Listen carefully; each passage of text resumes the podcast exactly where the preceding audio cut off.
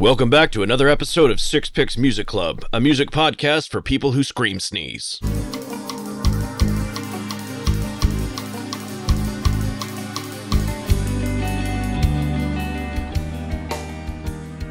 Well, hey, hey, we are back and here with you for another episode of Six Picks Music Club, where we pick six songs for you, our loyal listener. I am Dave, your host, with my good, good friends, Geoff Sizzling. And Russ. Hey there. What's up, boys? How we doing today? Doing well, man. Dude, I'm hot. Yeah? Hot to trot.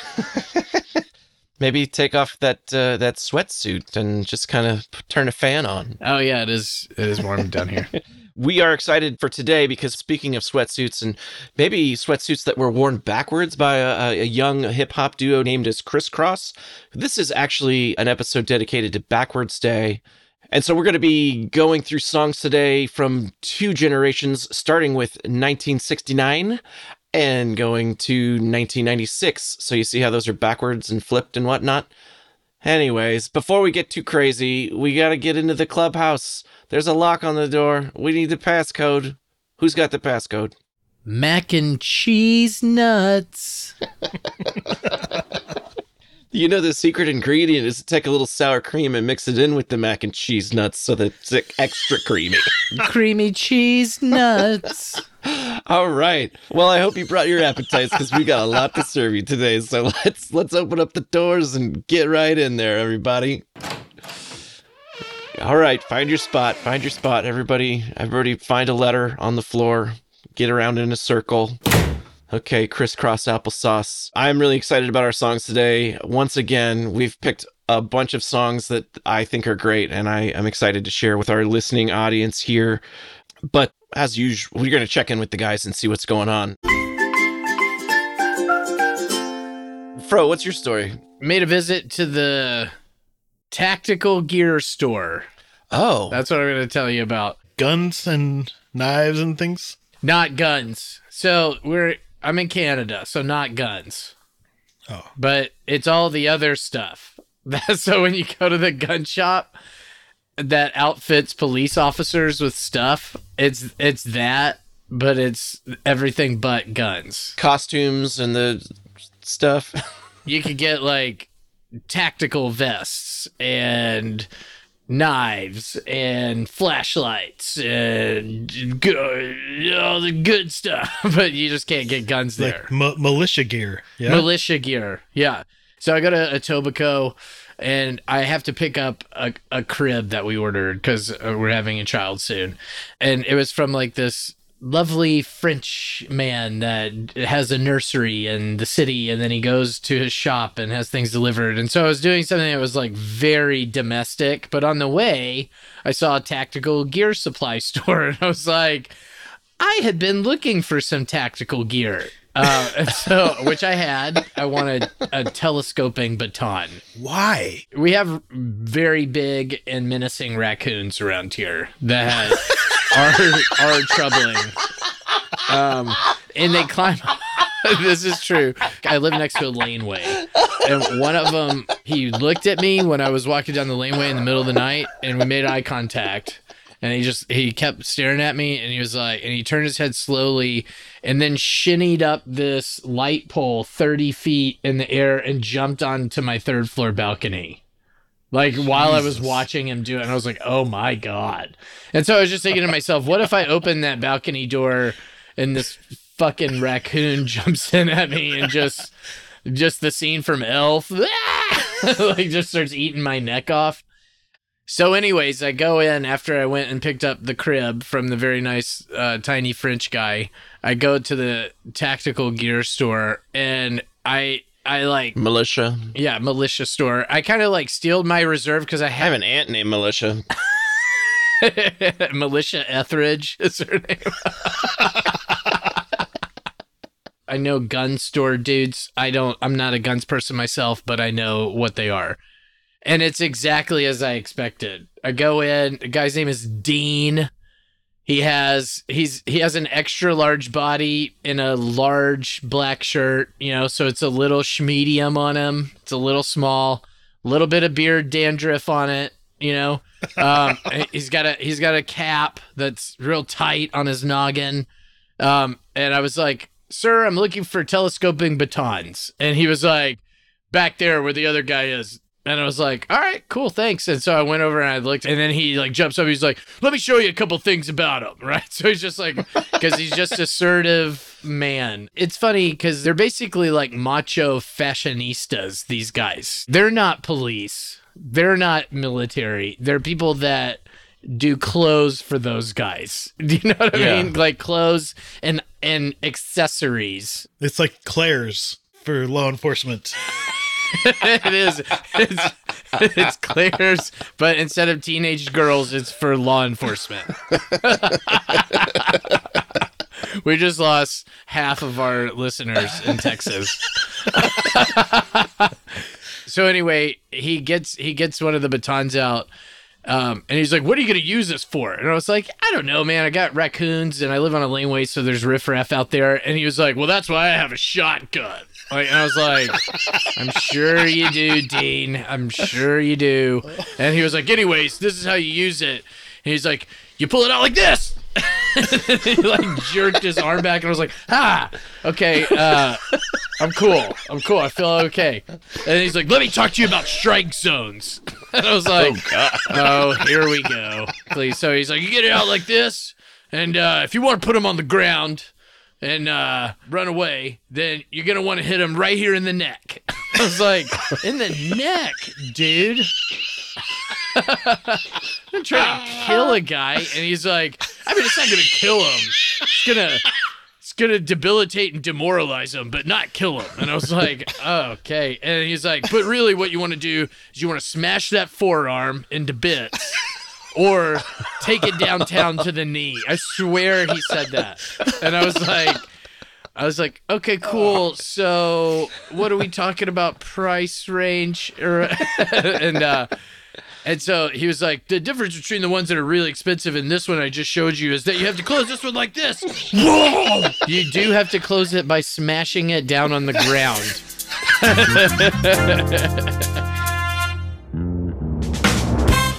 We are going to settle right into our main topic today, where we talk about our Backwards Day tribute, where we look at songs from 1969 as well as songs from 1996.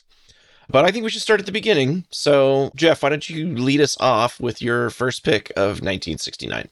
Neil Young Cinnamon Girl off of the 1969 record. Everyone knows this is nowhere.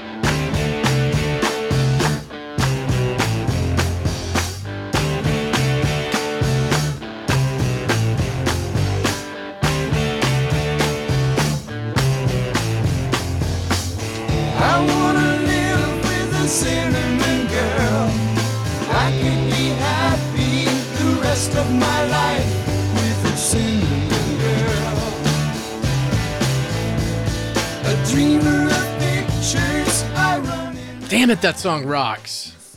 Right? Hell yeah, dude. That's good. It's written in double drop D tuning, and it's famously got a guitar solo that only features one note played over and over, which is D also. People either love that or they hate it and think it's stupid, but obviously it it jams and it's awesome live too. He really like sells it live if you've ever seen Neil Young. Crazy Horse are uh, Billy Talbot on bass, Ralph Molina on drums, and then sometimes Frank Pancho Sampedro, and then Danny Whitten, who is a vocalist that died. He's also featured on vocals on this record. But so I like Neil Young solo, and I like Neil Young okay when he's with Crosby, Stills, and Nash. But when he's with Crazy Horse and those old dudes are up there, just hammering away on their guitars and jamming really gets the old blood boiling for me. You know what I mean? you, you look at Eddie Vedder and he has like the homage altar to Neil Young in his whole house. It's just like I feel like he he looks at Neil Young and said that's the kind of rock and roll star I want to be and like that's how I want to model my band. Is just my conjecture, but they ended up playing songs together too. Oh yeah, dude. And Neil Young famously was a big fan of punk rock because he thinks it saved rock and roll. in the late 70s when nothing was going on. And he was also a big fan of the Seattle guys and Kurt Cobain. He wrote a song about Kurt Cobain's passing, and it's a great song. And uh, so, yeah, he's he's always fashioned himself a member of their community, one of their elders, the elder flannel of the bunch, you know? They call this song proto grunge, right? Fuck yeah. Cinnamon Girl, nobody really knew what that was about. It's he's a dreamer of pictures or she's a dreamer of pictures that run in the night, see her together, see us together chasing the moonlight, my cinnamon girl. So it's you know, it makes you think about the beach or about an acid trip in the desert, whatever you want, you know. Uh you and your partner. But the internet is a big stupid animal, and so we don't know if anything is actually accurate. But a woman came forward and said that she was in fact the cinnamon girl and wrote about it on Facebook. And it's a woman from Etobicoke, where I went to the tactical supply gear store. What? Strangely enough, I did not plan on that at all. That is just a coincidence. But she said that one night she kind of snuck out to go party and she met Neil Young and she was like, I'm interviewing people to be my boyfriend. Do you want to participate? And he was like, oh, I guess, so. I don't know. And she's like, it's going to involve potentially a lot of kissing. And he's like, oh, it sounds pretty good to me. You know, Neil Young is. And so they hung out and like hooked up a little bit. I don't know how far it went. Hold up. You didn't message this woman on Facebook and ask her how she takes Neil Young's mac and cheese nuts? Uh, so people in her high school called her the cinnamon girl. So that's a claim that she's made. But then she got super sick afterwards and they didn't talk for a while. But he also got sick and had a 103 degree fever and wrote cinnamon girl and um what are the other songs russ you also read this i'm sure yeah, I read it. I think he wrote Cinnamon Girl, Cowgirl in the Sand, and Down by the river. oh yeah, he wrote Cinnamon Girl, Cowgirl in the Sand, and Down by the River, all from this record, all badass songs in the same fucking day. And he did it while he had a 103 degree fever. I mean, you can write a lot of songs if you're taking some shortcuts, like, hey, this guitar solo is going to feature only one note repeated over and over that people are going to think fucking jams. I think Neil Young actually looks to write really simple uh, guitar solos. There's a number of his songs that feature a uh, relatively uncomplex guitar solo. Yeah, and I think that's cool because he came up with so many memorable melodies and licks and stuff like that. He doesn't have to prove his that he has chops. If you go into Guitar Center and pick one up off the shelf and start playing the solo from Southern Man, they're going to throw you out of there. Yeah, why? Because it's so bad.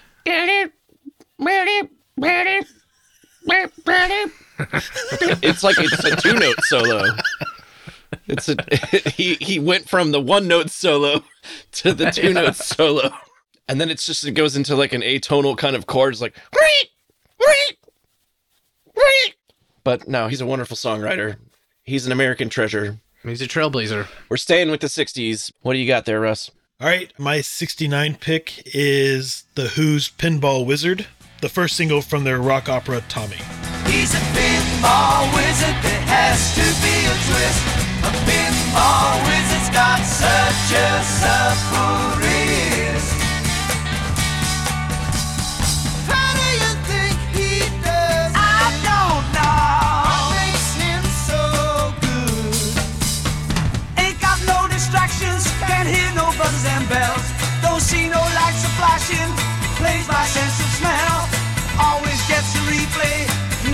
seen him fall. That deaf, dumb, and blind sure plays a mean pinball.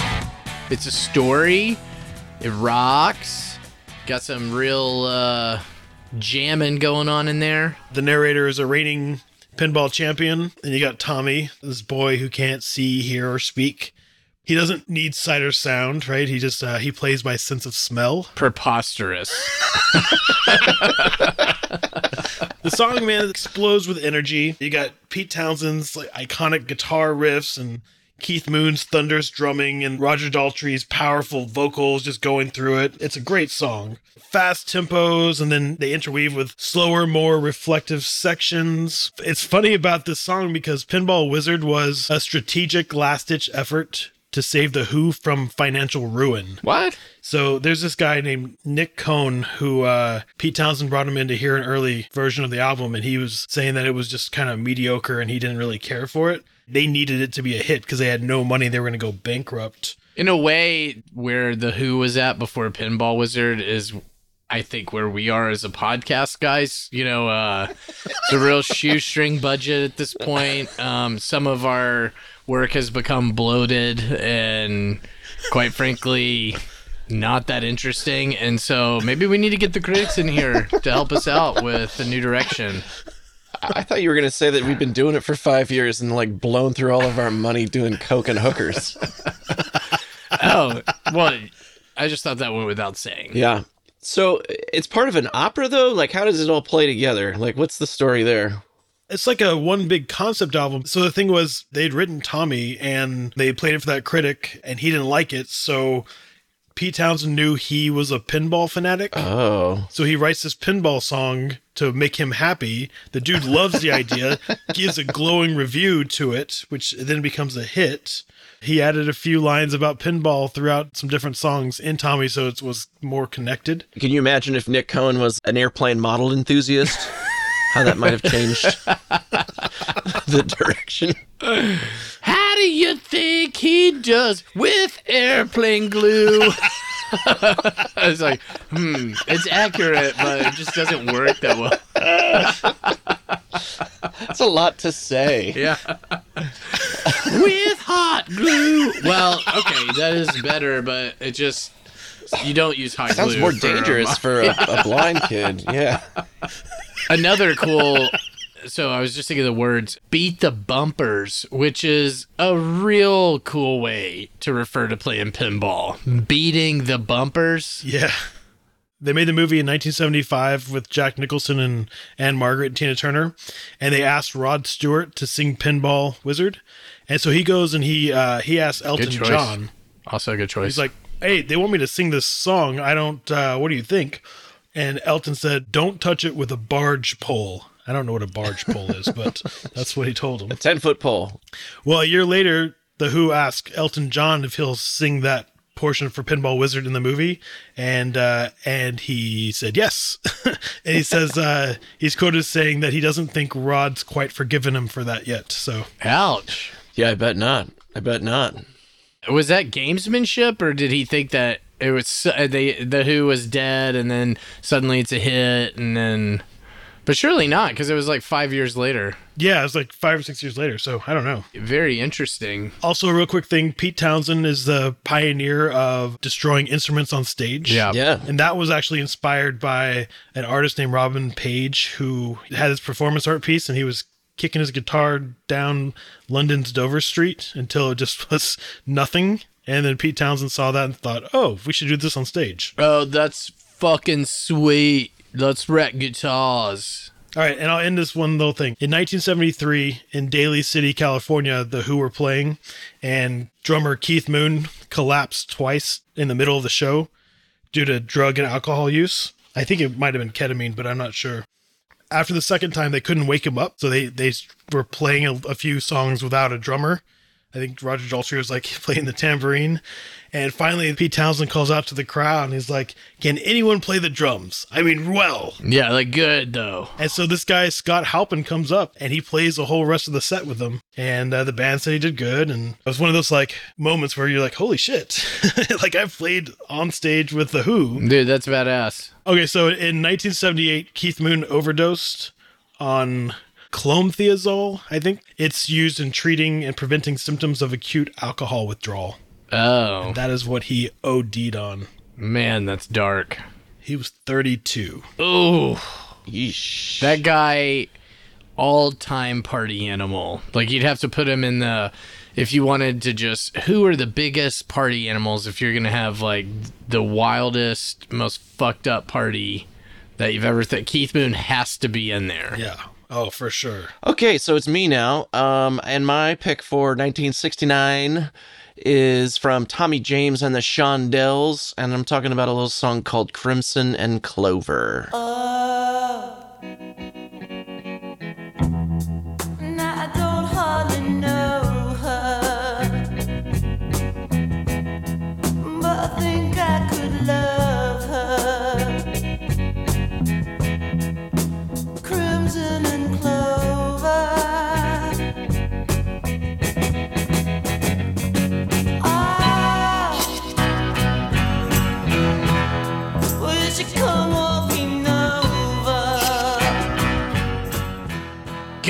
damn it, I love that song so much. So for real, I, I have a Spotify playlist that's called The Best. It's just called The Best, and it's like 600 of my favorite songs. And Crimson Clover definitely up in that biatch. Dude, I love this song too. And one of the things I love the most about Tommy James and the Shondells is just sort of the journey that they went on as artists throughout their career. They started off singing songs like The Hanky Panky, like My Baby Does the Hanky Panky. She does so. She sure does. Children are a result of that directly. they just have been able to switch their style around so uh, frequently and have these different moments where their career's been able to just go on for a long time. In 1968, there's a presidential candidate, Herbert um Humphrey. Humphrey. Thank you, Herbert Humphrey, who was a, such a huge fan that he said, "I want you to be my band on my campaign tour." So, so they agreed. They're like, "Yeah, sure, no problem." What? Yeah, I didn't know that. Hubert Humphreys, he had an official band. the group toured with him. They toured with him during the campaign, and He was LBJ's vice president. that's right. Imagine if Al Gore had a band. Al Gore's band would be Rascal Flatts. Yeah, that checks out. It's like southernish. They're doing the cover of Wagon Wheel. Dude, we need to go back in time and hook that up. Al Gore's like, I love a song with a wheel. I love circular imagery. Circles are better than squares because they roll. Squares don't roll. I'll tell you what else is bad music that requires parental advisory censors. I hate not knowing when an artist has written about coming on something and I don't know if it's about semen, orgasms, or just about joining them outside. But with that sticker, I definitely know which one was intended. So uh, Hubert uh, Hubert Humphrey Herbert Humphrey was so appreciative of them being his his touring Hubert Humphrey. Hubert Humphrey was Hubert Hubert. So Hubert Humphrey was so appreciative that he actually wrote the liner notes to uh to the record uh, Crimson and Clover. Dude, what? Yeah. It's crazy. This is nuts. Yeah. And it was this song that became this uh, transition for the band into like this psych rock space. It was this definite change of direction. It was written by Tommy and the drummer Peter Lucia Jr. And there's a little bit of controversy, or he said, she said, on who came up with the name. Because it's funny, they wrote the title of the song before they wrote the song. They were just like, we're going to write a song called Crimson and Clover. Like, we don't know what it is yet, but we're going to write that. That's the song. like, okay, cool. Tommy says he woke up from a dream and his favorite color was in his mind, crimson, and he was smelling his favorite smell, clover. And uh, Peter said that he he named it after his hometown high school football team, whose color was crimson, and they were playing a team who uh, was a Native American team, and, and and that name translates into something green. So he's like, yeah, clover. So Dude, both of those stories are bullshit. like they, they were just like, no, it's mine, and then and then he's like, listen, this is what happened, okay? no, no, no, no, no, no, no, no, guys, this is what happened. This is No. what really no, happened. No, it's based on my mm, high school football team, and then smells. Come on. So yeah, I mean, I guess Herbert Humphrey was really cool with a lot of psychedelic drugs that were happening. Hubert Humphrey, dude. He's a major figure in the history of the United States. I've never heard of him. Humphrey. Hubert Humphrey. Holy shit. I just learned about Hubert Humphrey and how much he loves psychedelic music. So yeah, I he guess, lost to Nixon in 68. He was supposed to win. But he didn't. He didn't. He would have been a nerdy president, that's for sure. Anyway, dude, so yeah, Tommy James, they change. They do acid, they lie to people about the songs. One of the things that was different about this record is that they fired their record company because there was some dispute about a money thing or whatever. And so they got to produce this record themselves, and it was just them in the studio. They recorded this whole song in five hours. They were just messing around, and they're like, wow, what would, I think it would be cool if we ran the vocal mic through the guitar amp and turned the tremolo on. And that's how they got that vocal effect at the end. And that is cool. They had no producer to say, no, you can't do that. Yeah, yeah. The producer was like, no one's ever done that before, Tommy. Tommy, get back in the booth. Get back in the booth. Don't go in the guitar booth. Just go sing your part 67 times. But then the single sold 5 million copies and it's their most successful. So that's incredible. But also the tempo change at the end, it just goes into the dude, all of it's good. Such a good song. So that's my song from the uh the last year of one of the greatest decades of rock music, the 60s. And I think rather than snake back and have me go again, Russ, why don't you take the next one? And then I'll go and then Geoff Rowe, you close us out. I'm the beginning and the end. I'm the The Alpha and the Omega. You're God, you're Jesus. Yes. man. I love that. I think we just watched him come in his pants. Uh, power come, dude. That ego come. Mm. Okay, uh, 18 years after Keith Moon's untimely passing, the music world tragically lost Bradley Nowell at age 28 from a heroin overdose. For those of you who don't know, he was a frontman and guitarist for Sublime. Interesting is that he died two months before the self titled album came out. And uh, my second pick is off that album. It's called Santeria.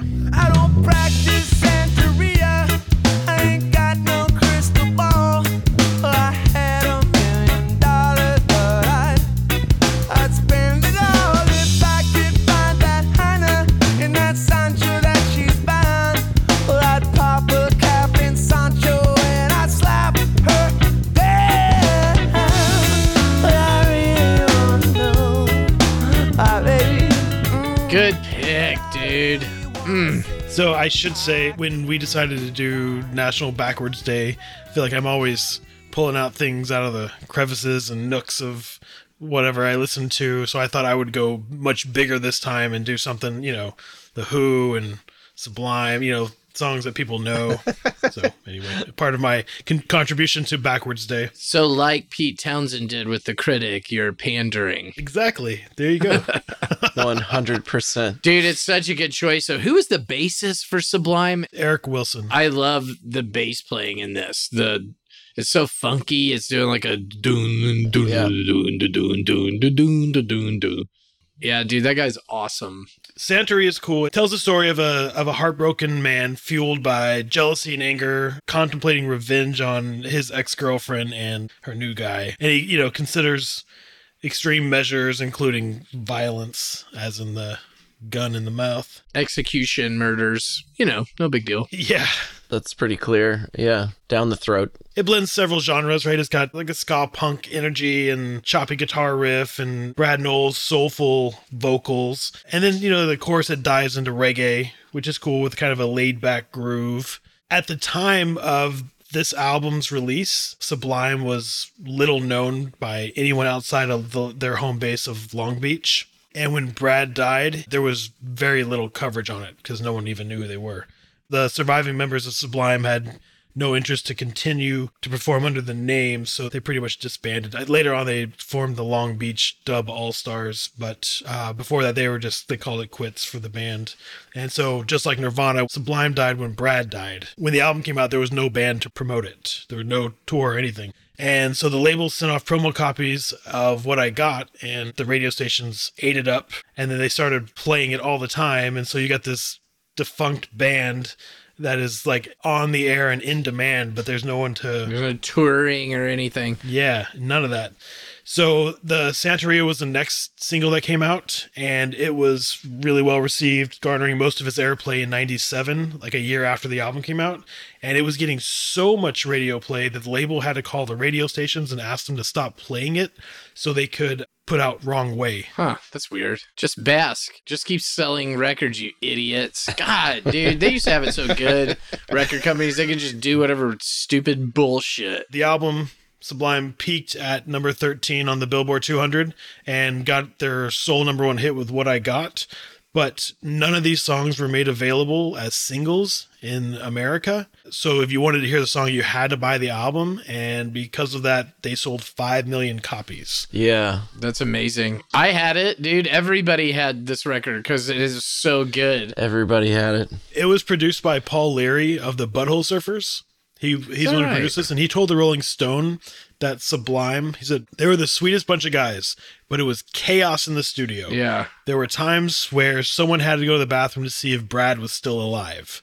So that was what was going on during the recording of that album. Yeah, because like he had gotten clean, and then he just like he just started using heroin like more vigorously than ever. Right? Isn't that the thing? Yeah, yeah, like kind of like a Philip Seymour Hoffman move. Yeah, dude, they, these guys were notorious just hotel and studio wreckers. They were Yeah. they demolished shit. And uh and so you'd you'd have to to circle back, you'd have to put Brad Nowell in the uh all-time hard partier Yeah, party. right like he's there with Keith Moon hanging out for sure.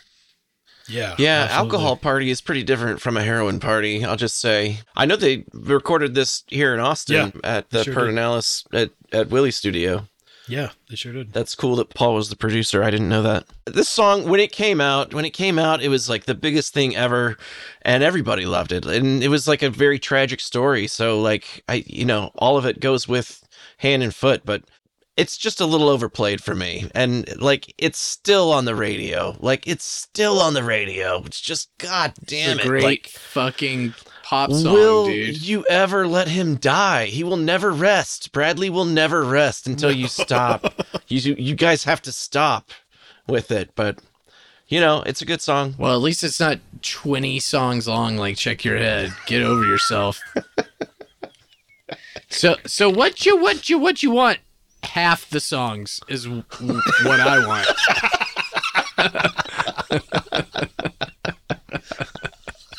I love the Beastie Boys, dude, but Obviously, obviously, you can sit in your tower. I'll sit in mine. I lived in Garden Grove, which is like the first track off this record, and this that song, this whole album, to that part of the of the world, this is gold. Like we were in a bar closing it down, and they turned on Garden Grove, and it lit up like a UK pub Yeah. singing "Mr. Yep. Brightside." It was just like Exactly. that's awesome. everyone was singing it. Everyone was just like knew every word, and I was just like, "Holy shit!" There's a lot of Sublime fans here, and they're like, "Yeah, this is this is Sublime Town. This is fucking Garden Grove." So yeah, and it's know, cool. They apparently like, I mean, for pretty much the whole time he was alive, except the very end of his life, were a party band. They just they played house parties. It was like them and No Doubt. Yeah, They were just totally worked in to that community, and that would have been a really fun scene, I think. Yeah, for sure. Just go surfing and party and play music. Russ, all of your songs end in a heroin death. Like, what's that's just like that's the theme of like the whole pod is like Yeah, or dismemberment. Those are the two. I, I also have people masturbating. oh, that's right. yeah. Uh, that, there you go, masturbating, heroin, Jerking, doing smack, and dismembering. sex, drugs, and rock and roll. That's that's the way.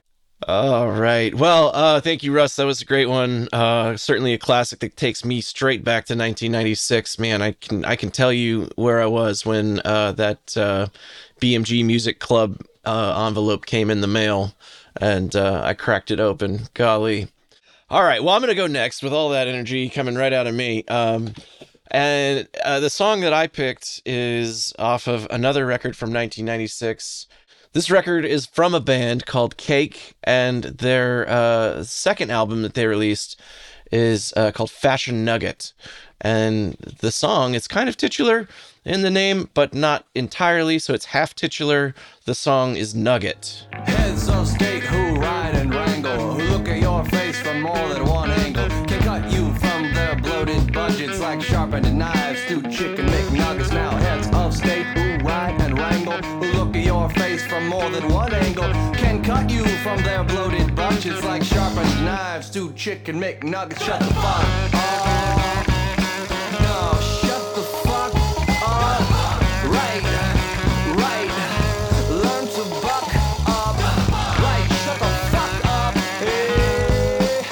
I got to be honest. The first thing that I uh, was initially attracted to this song about as a young youth of 16 years old, almost 17, was the amount of uses of the word fuck. It was just really out of left field based on the other singles that had come off the record. And you buy the record for their ubiquitous song, The Distance, which dominated the radio as well. And then you, you end up with a, a record that's got the song that Tipper Gore hates the most, uh, which is this one, Nugget. But uh, yeah, no, I was driving with my aunt years ago, and as the driver picks the music, like I had the CD, and she was like reading something or listening to headphones or something. I don't really know, but this song came on, and I was just kind of side eye glancing, seeing if she was gonna react or not, and like she didn't really, so I didn't think too much about it. And then later, she was like, "That band cusses a lot, don't they?" And I was like, "What? No, I, I didn't really know." I don't. I, I guess I don't hear it. I, you know, I think I just I'm there for the music more than anything. This is one of those bands that like found itself at that nexus where everything is like new metal and post grunge, and and here comes this band out of San Francisco that or Sacramento rather that is none of that. They're like folk and like salsa and jazz and poetry and with like cutting commentary lyrics, taking shots at the music industry, taking shots at the fans. They didn't really fit. and like they got all this radio play and uh the industry just they didn't know what to do with them. Um I think Ben Folds is another one like that from that time. Well, also like cake is kind of confusing archetype wise because you don't really know what they are a case of. Yeah. Because some of it seems like a joke, like they're having fun or they have an inside joke they're not letting you in on. Yeah. But then if you go see them live, they're like a real tight, disciplined, really well practiced band. And you're like, is this not about fun? I can't tell what's going on, you know? Um, and I think I think it's like it's also like that with genre. He plays like the vibra slap, that thing. Yeah, yeah, yeah. And then like has that distinctive acoustic guitar sound, and you're like, is this Western music? Or is it like rock? Like what? I don't know Yeah. what it is, you know? But that's so awesome. Yeah, so like producers didn't know what to do with him. They got put on bills with Korn and the Deftones and then the Meters and Al Green. They were just like, Yeah. I don't know where these guys fit. Try that. That's interesting. and you know, they got compared to like Deftones and the meters.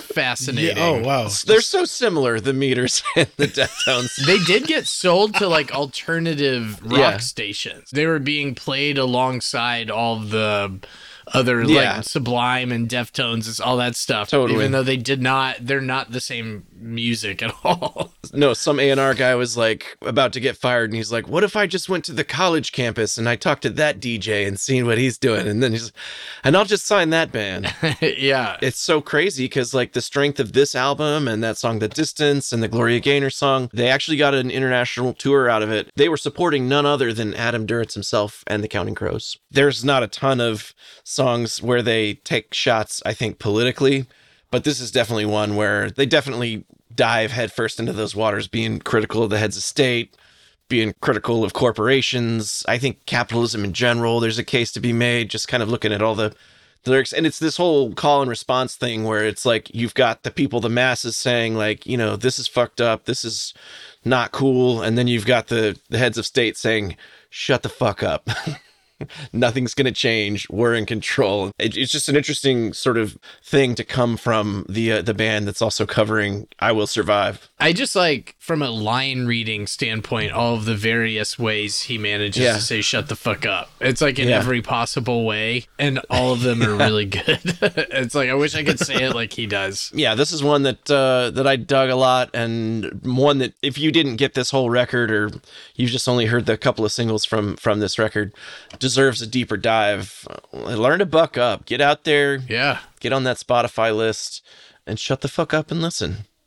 That's my '96 pick. It's a good one. Jeff, bring us home, Bubby. Now for my second pick, comma from 1996, comma Still Young and Crazy Horses, Big Time, which has a big running time of 7 minutes and 26 secs.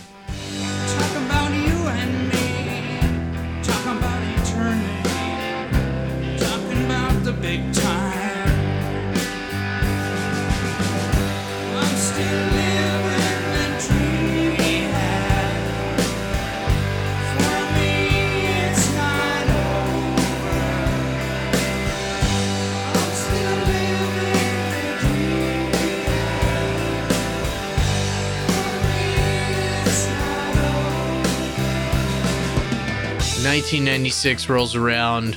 Neil Young and Crazy Horse are back for their 10th studio album. Their producer dies. Then they have to cut a record without the producer. And it was hard without old David Briggs. And so then they go in and they just jam, they rock out. And that's this this album, Broken Arrow.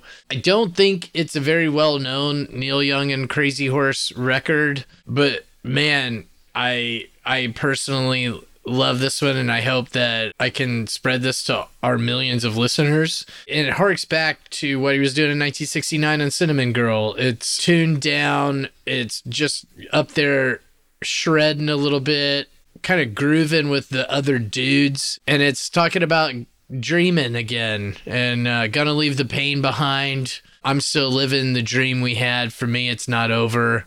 And it kind of feels like he's talking to Cinnamon Girl again. And he's going back to where he was in 1969, around where he moved to San Francisco, which is what the song is about when he moved to California. And I do love that like um he used more than one note for the solo. I think that's such an improvement.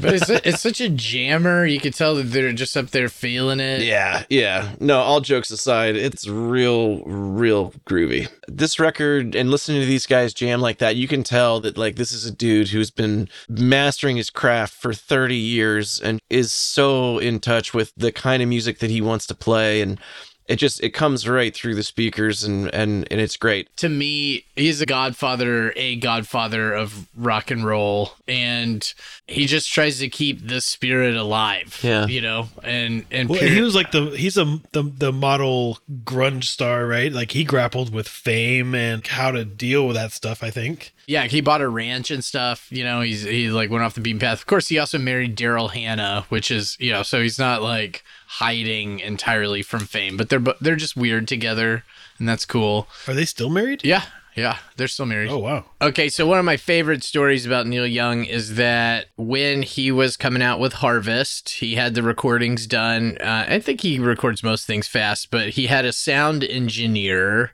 basically run the sound through his house and his barn as if they were the left and right speakers of a stereo. So the house had a bunch of speakers stacked up, that was the left, and the barn had a bunch of speakers stacked up, and that was the right and then um you know they were, he was outside i think with graham nash and david crosby and they were listening to the record on his ranch like maybe i, I don't know if it's at nighttime but i imagine it being at night and they're all like zoning out smoking weed listening to this record.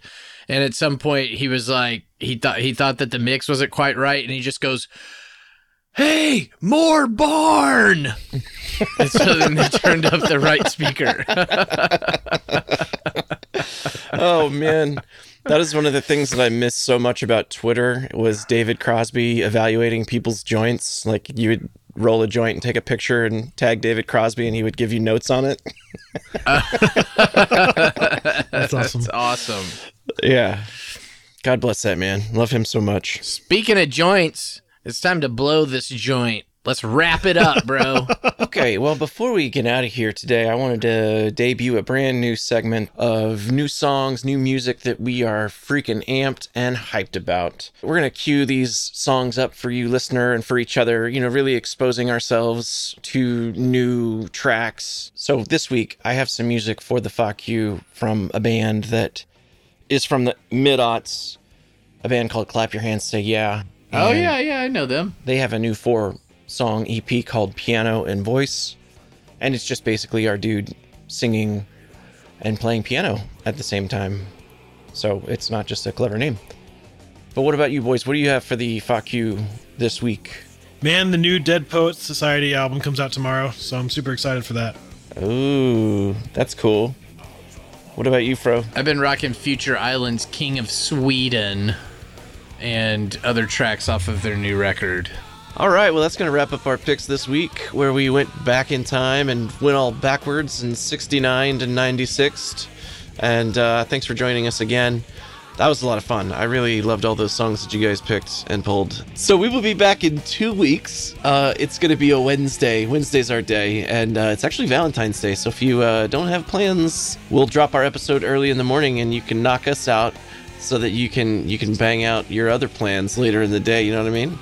All right, we're going to be talking about love and and love gone bad. Until then, just keep jamming, okay? This episode of Six Picks Music Club was produced by Mike Ucci and edited by Mike Hawks. Yeah, we got two mics this week. That's pretty good. Yeah, a couple of mics. So thank you, mics. They make a good team, the mics. Dixie Rect, thank you again for all the work you do, putting together the social feed, putting together, you know, the craft services, trying to find those sponsor dollars. You're just the best. So thank you to the mics and thanks to Dixie, and we'll see you next time.